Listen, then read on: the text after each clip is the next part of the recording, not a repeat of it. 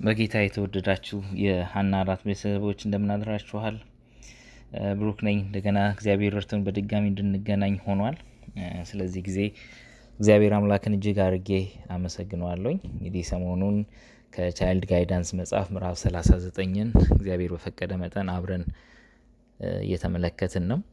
እንግዲህ እግዚአብሔር መልካም ስላደረገልን በእንደዚህ ሁኔታ እርስ በርስ እንድንማማር ስለረዳ እናመሰግናለን። ከሁሉም በላይ ደግሞ መንፈስ ቅዱስን ልኮ ለእያንዳንዳችን በሚገባን መጠን ስለሚያስተምረን ክብር ሁሉ ለሱ ይሁን።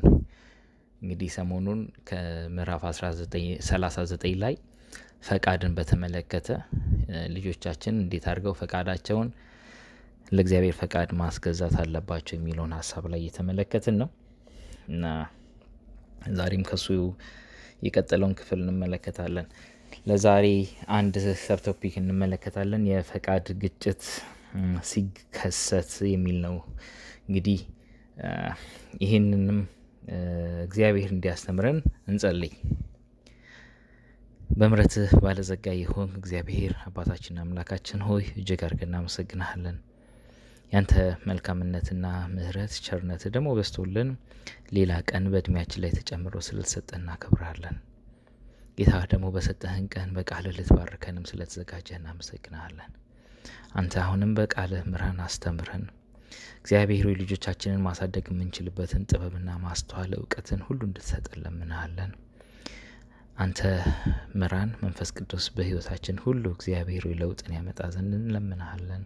ሁሉ ለስምህ ክብር ይሁን በልጅ በኢየሱስ ስም አሜን። እና እንግዲህ ዛሬ የምንመለከተው የፈቃድ ግጭት ሲከሰት ወይም ሲኖር ምን ማድረግ እንችላለን የሚለውን ሀሳብ ነው የምናየው። እንግዲህ እንደ ወላጅ ስናስብ አንዳንድ ጊዜ ልጆቻችን እንዴት መሄድ አለባቸው የሚለውን ነገር ስንመለከት እኛ እንዲሄዱ የምንፈቅድበት ወይም የምንመኝበት መንገድ አለ። ነገር ግን ደግሞ አንዳንድ ጊዜ እነሱ ደግሞ በራሳቸው የሚሄዱበት መንገድ ሊኖር ይችላል። እና አንዳንድ ጊዜ የእኛ ፈቃድና የእነሱ ፈቃድ ላይጣጣም ይችላል። እና አካሄዳችን እንዴት ነው? የተለያየ ሊመስል ይችላል። እና በዚህ ጊዜ ማድረግ ያለብንን ጥንቃቄ ወይም መውሰድ ያለብንን እርምጃ ምን አይነት መሆን እንዳለበት ነው በዚህ ክፍል ላይ የምትመክረን። ስለዚህ ይህንን ሀሳብ አንድ በአንድ እያነበብን እንመለከተዋለን። ምን ይላል ከመጽሐፉ የተወሰደው ክፍል? ልጅ ግትር አቋም የሚይዝበት ሁኔታ ሲፈጠር እናት ኃላፊነቷን ከተረዳች ይህ ግትርነቷ ከእርሷ ወይም ከወላጆቹ የወረሰው እንደሆነ ትረዳለች። ይህንን የልጇን ፈቃድ መሰበር እንዳለበት አድርጋ አታስብም። የእናት አቋምና የልጅ አቋም የሚላተሙበት ጊዜ አለ። በዚህ ጊዜ የእናት የበሰለ ፈቃድ ማገናዘብ ከጎደለው ከልጅ ፈቃድ ጋር ይጋጫል። በዚህም ጊዜ ወይ እናት በእድሜና በልምድ በበለጸገው ፈቃዷ የልጇን ፈቃድ ትመራለች፣ አሊያም ያልሰለጠነው ለጋ ፈቃድ የእናቱን ፈቃድ ይመራል። እነዚህ ሁለት ፈቃዶች በሚላተሙበት ጊዜ ትልቅ ጥበብ ያስፈልጋል። ጥበብ በጎደለው አያያዝ በጉልበት በማስገደድ በሚደረግ ነገር ልጅ በዚህ ሕይወትም ሆነ በሚመጣው ሕይወቱ ሊጎዳ ይችላል። ከጥበብ እጦት የተነሳ ሁሉን ነገር ልናጣ እንችላለን ይላልና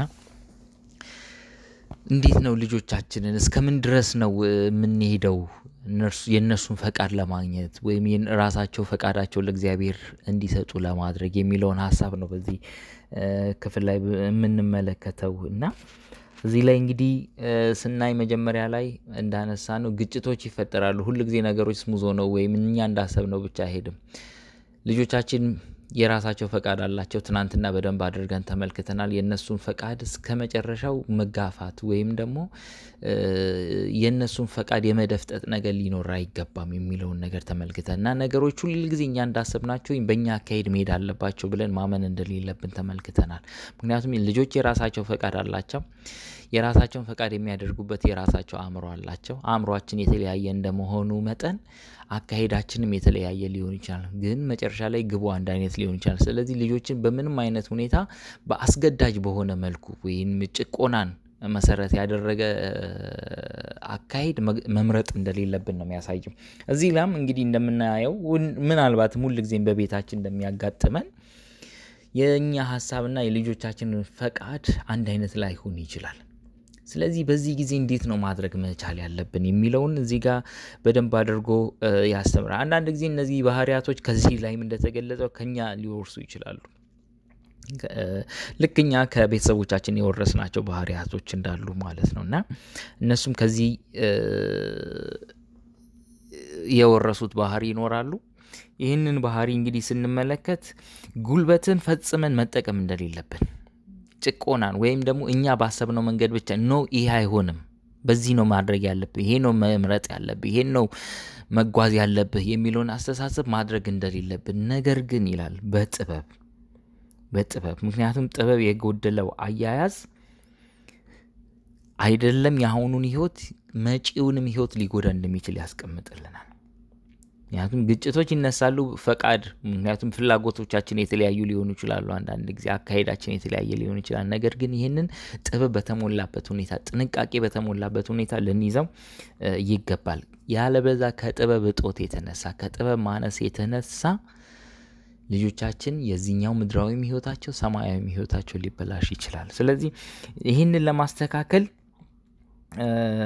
እንደዚህ ይላል መጽሐፉ ላይ እናትና ልጅ ከባድ ትግል ውስጥ ስለሚከታቸው ይህ ቀውስ በተደጋጋሚ እንዲፈጠር መፈቀድ የለበትም።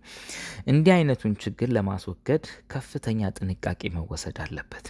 ነገር ግን እንደዚህ አይነት ጉዳይ አንዴ ከተከሰተ ልጁ በወላጁ የላቀ ጥበብ መመራት አለበት። እናት ቃላቶቿን በሚገባ ሁኔታ ተቆጣጥራ መናገር ይኖርባታል። ድምጿን ከፍ አድርጋ ትእዛዞችን መስጠት አይኖርባትም። በልጁ ውስጥ የእምቢተኝነትን መንፈስ የሚያዳብር ምንም ነገር መደረግ የለበትም።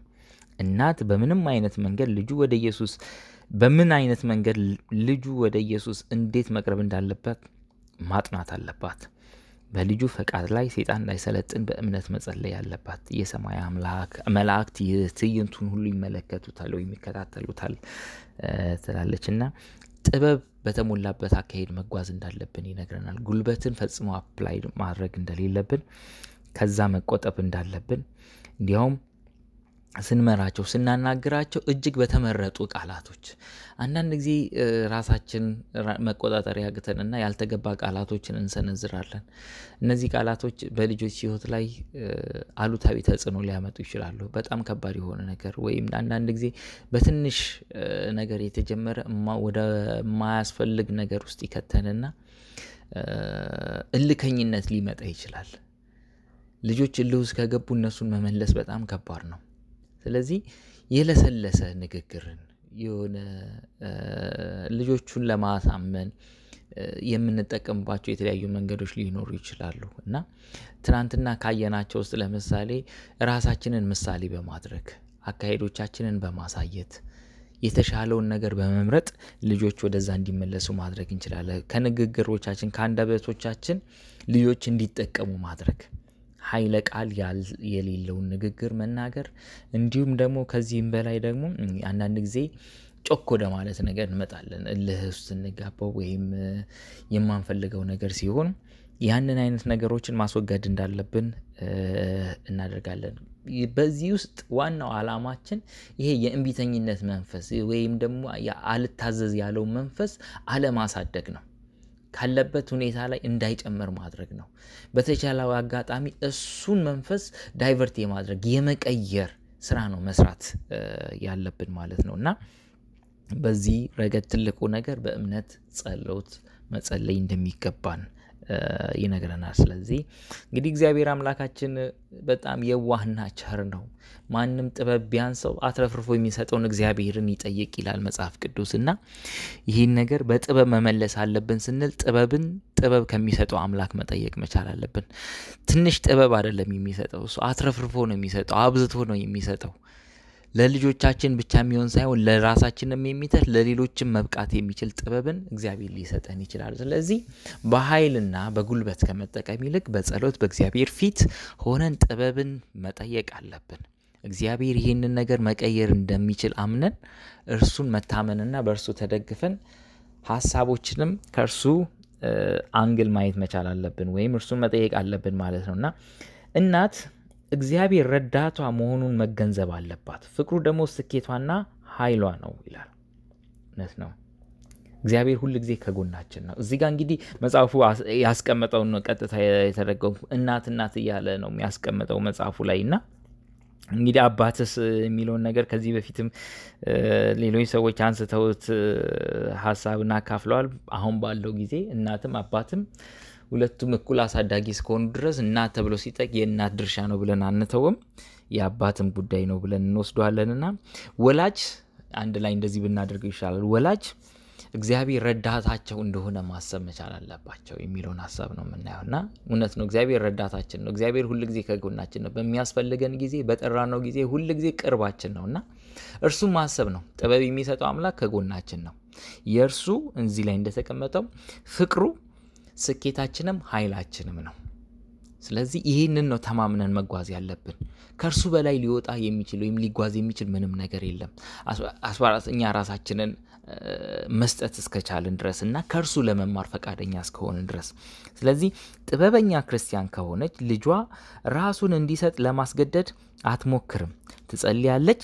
ስትጸልይም በውስጧ የመንፈሳዊ ሕይወት እየታደሰ እንደሆነ ታስተውላለች። በተመሳሳይ ጊዜ በእሷ ውስጥ እየሰራ ያለው ኃይል በልጅ ውስጥ እየሰራ መሆኑን ታያለች። ልጁም ከመገደድ ይልቅ ረጋ ብሎ ወደ ማደግ ይመራል። በዚህም ውጊያውን ድል ማድረግ ይቻላል ይላልና ጸሎት አሁንም እዚህ ላይ ትልቁን ድርሻ እንደሚወስድ እንመለከታለን።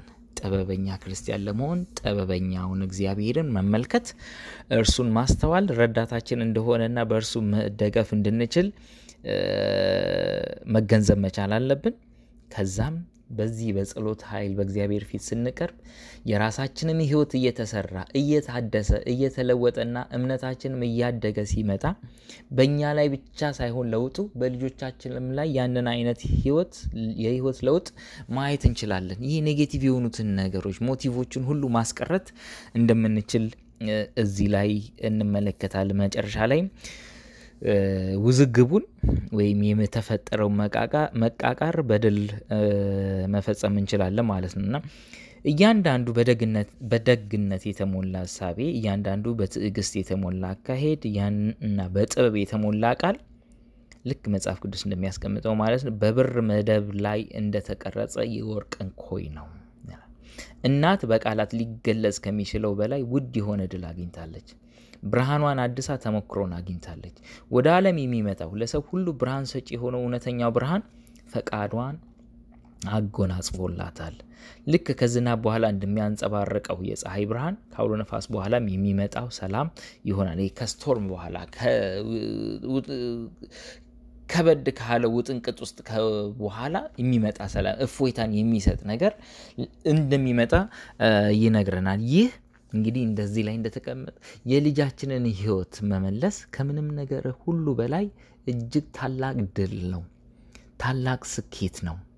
እንግዲህ ዋናው እዚህ ላይ ፈቃዳችንን የሚለውን ርዕስ ምዕራፍ 39ን ስንመለከት ፈቃዳችን ዋናው ምንድን ነው? የስኬታችን ምንጭ እንደሆነ እየተመለከትን ነው እና በሕይወት የምናገኘው ስኬት ፈቃዳችንን ለእግዚአብሔር ማስገዛት ስንችል ነው። የራሳችንን ፈቃድ ለእግዚአብሔር አስገዝተን ልጆቻችንን ፈቃዳቸውን ለእግዚአብሔር እንዲሰጡ አቅጣጫውን የምንቀርጽበት ነገር ትልቁ የስኬታችን የስኬት ምንጫችን ወይም መንገዳችን እንደሆነ እንመለከታለን ማለት ነው እና እንግዲህ እግዚአብሔር ሁሉን ማድረግ ይችላል። ወደ እሱ ብንጸልይ አትረፍርፎ ሊሰጠን የሚችለው ጥበብ አለው። ድልን ከሱ ማግኘት እንችላለን። እርሱ ረዳታችን እንደሆነ እንድንገነዘብ ይህ ትምህርት ያሳስበናል ወይም ይመክረናል ማለት ነው እና እንግዲህ አንዳንድ ጊዜ እንደዚህ አይነት ግጭቶች ሊፈጠሩ ይችላሉ። በቤተሰብ ውስጥ የተለመደ ሊሆን ይችላል፣ የሚያጋጥምም ነው። ዋናው መጀመሪያ ላይ እንዳነሳ ነው በተደጋጋሚ እንዳይከሰት መንገዶችን መዝጋት አለብን።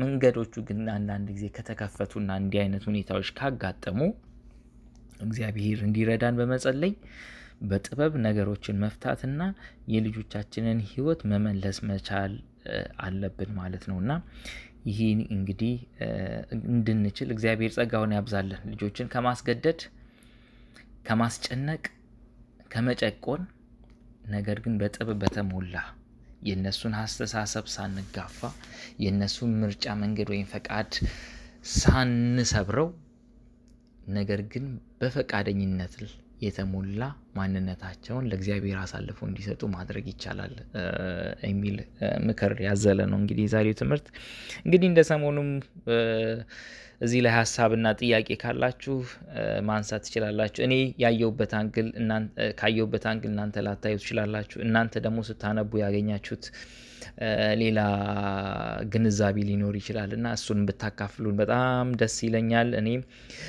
ሌሎችም በዚህ ይባረካሉ ብዬ አስባለሁኝ። እንግዲህ እርስ በርስ እየተማማርን በዚህ እንሄዳለን። ሀሳብ ጥያቄዎቻችሁ ካላችሁ please አካፍሉን። እንግዲህ በተረፈ እግዚአብሔር ልጆቻችንን ማሳደግ የምንችልበት ጥበብና ጸጋውን ያብዛልን። በዚህም ግሩፕ ላይ እንግዲህ ስለ በረከቶቻችሁ ሁሉ አመሰግናለሁ። ስለ ጸሎታችሁ ሁሉ እጅግ አርጌ አመሰግናለሁ። እግዚአብሔር እናንተንም አብዝቶ ይባርክ ለማለት እወዳለሁኝ። ቀናችሁ የተባረከ የሰላም ይሁን። መልካም ጊዜ ይሁንላችሁ በያላችሁበት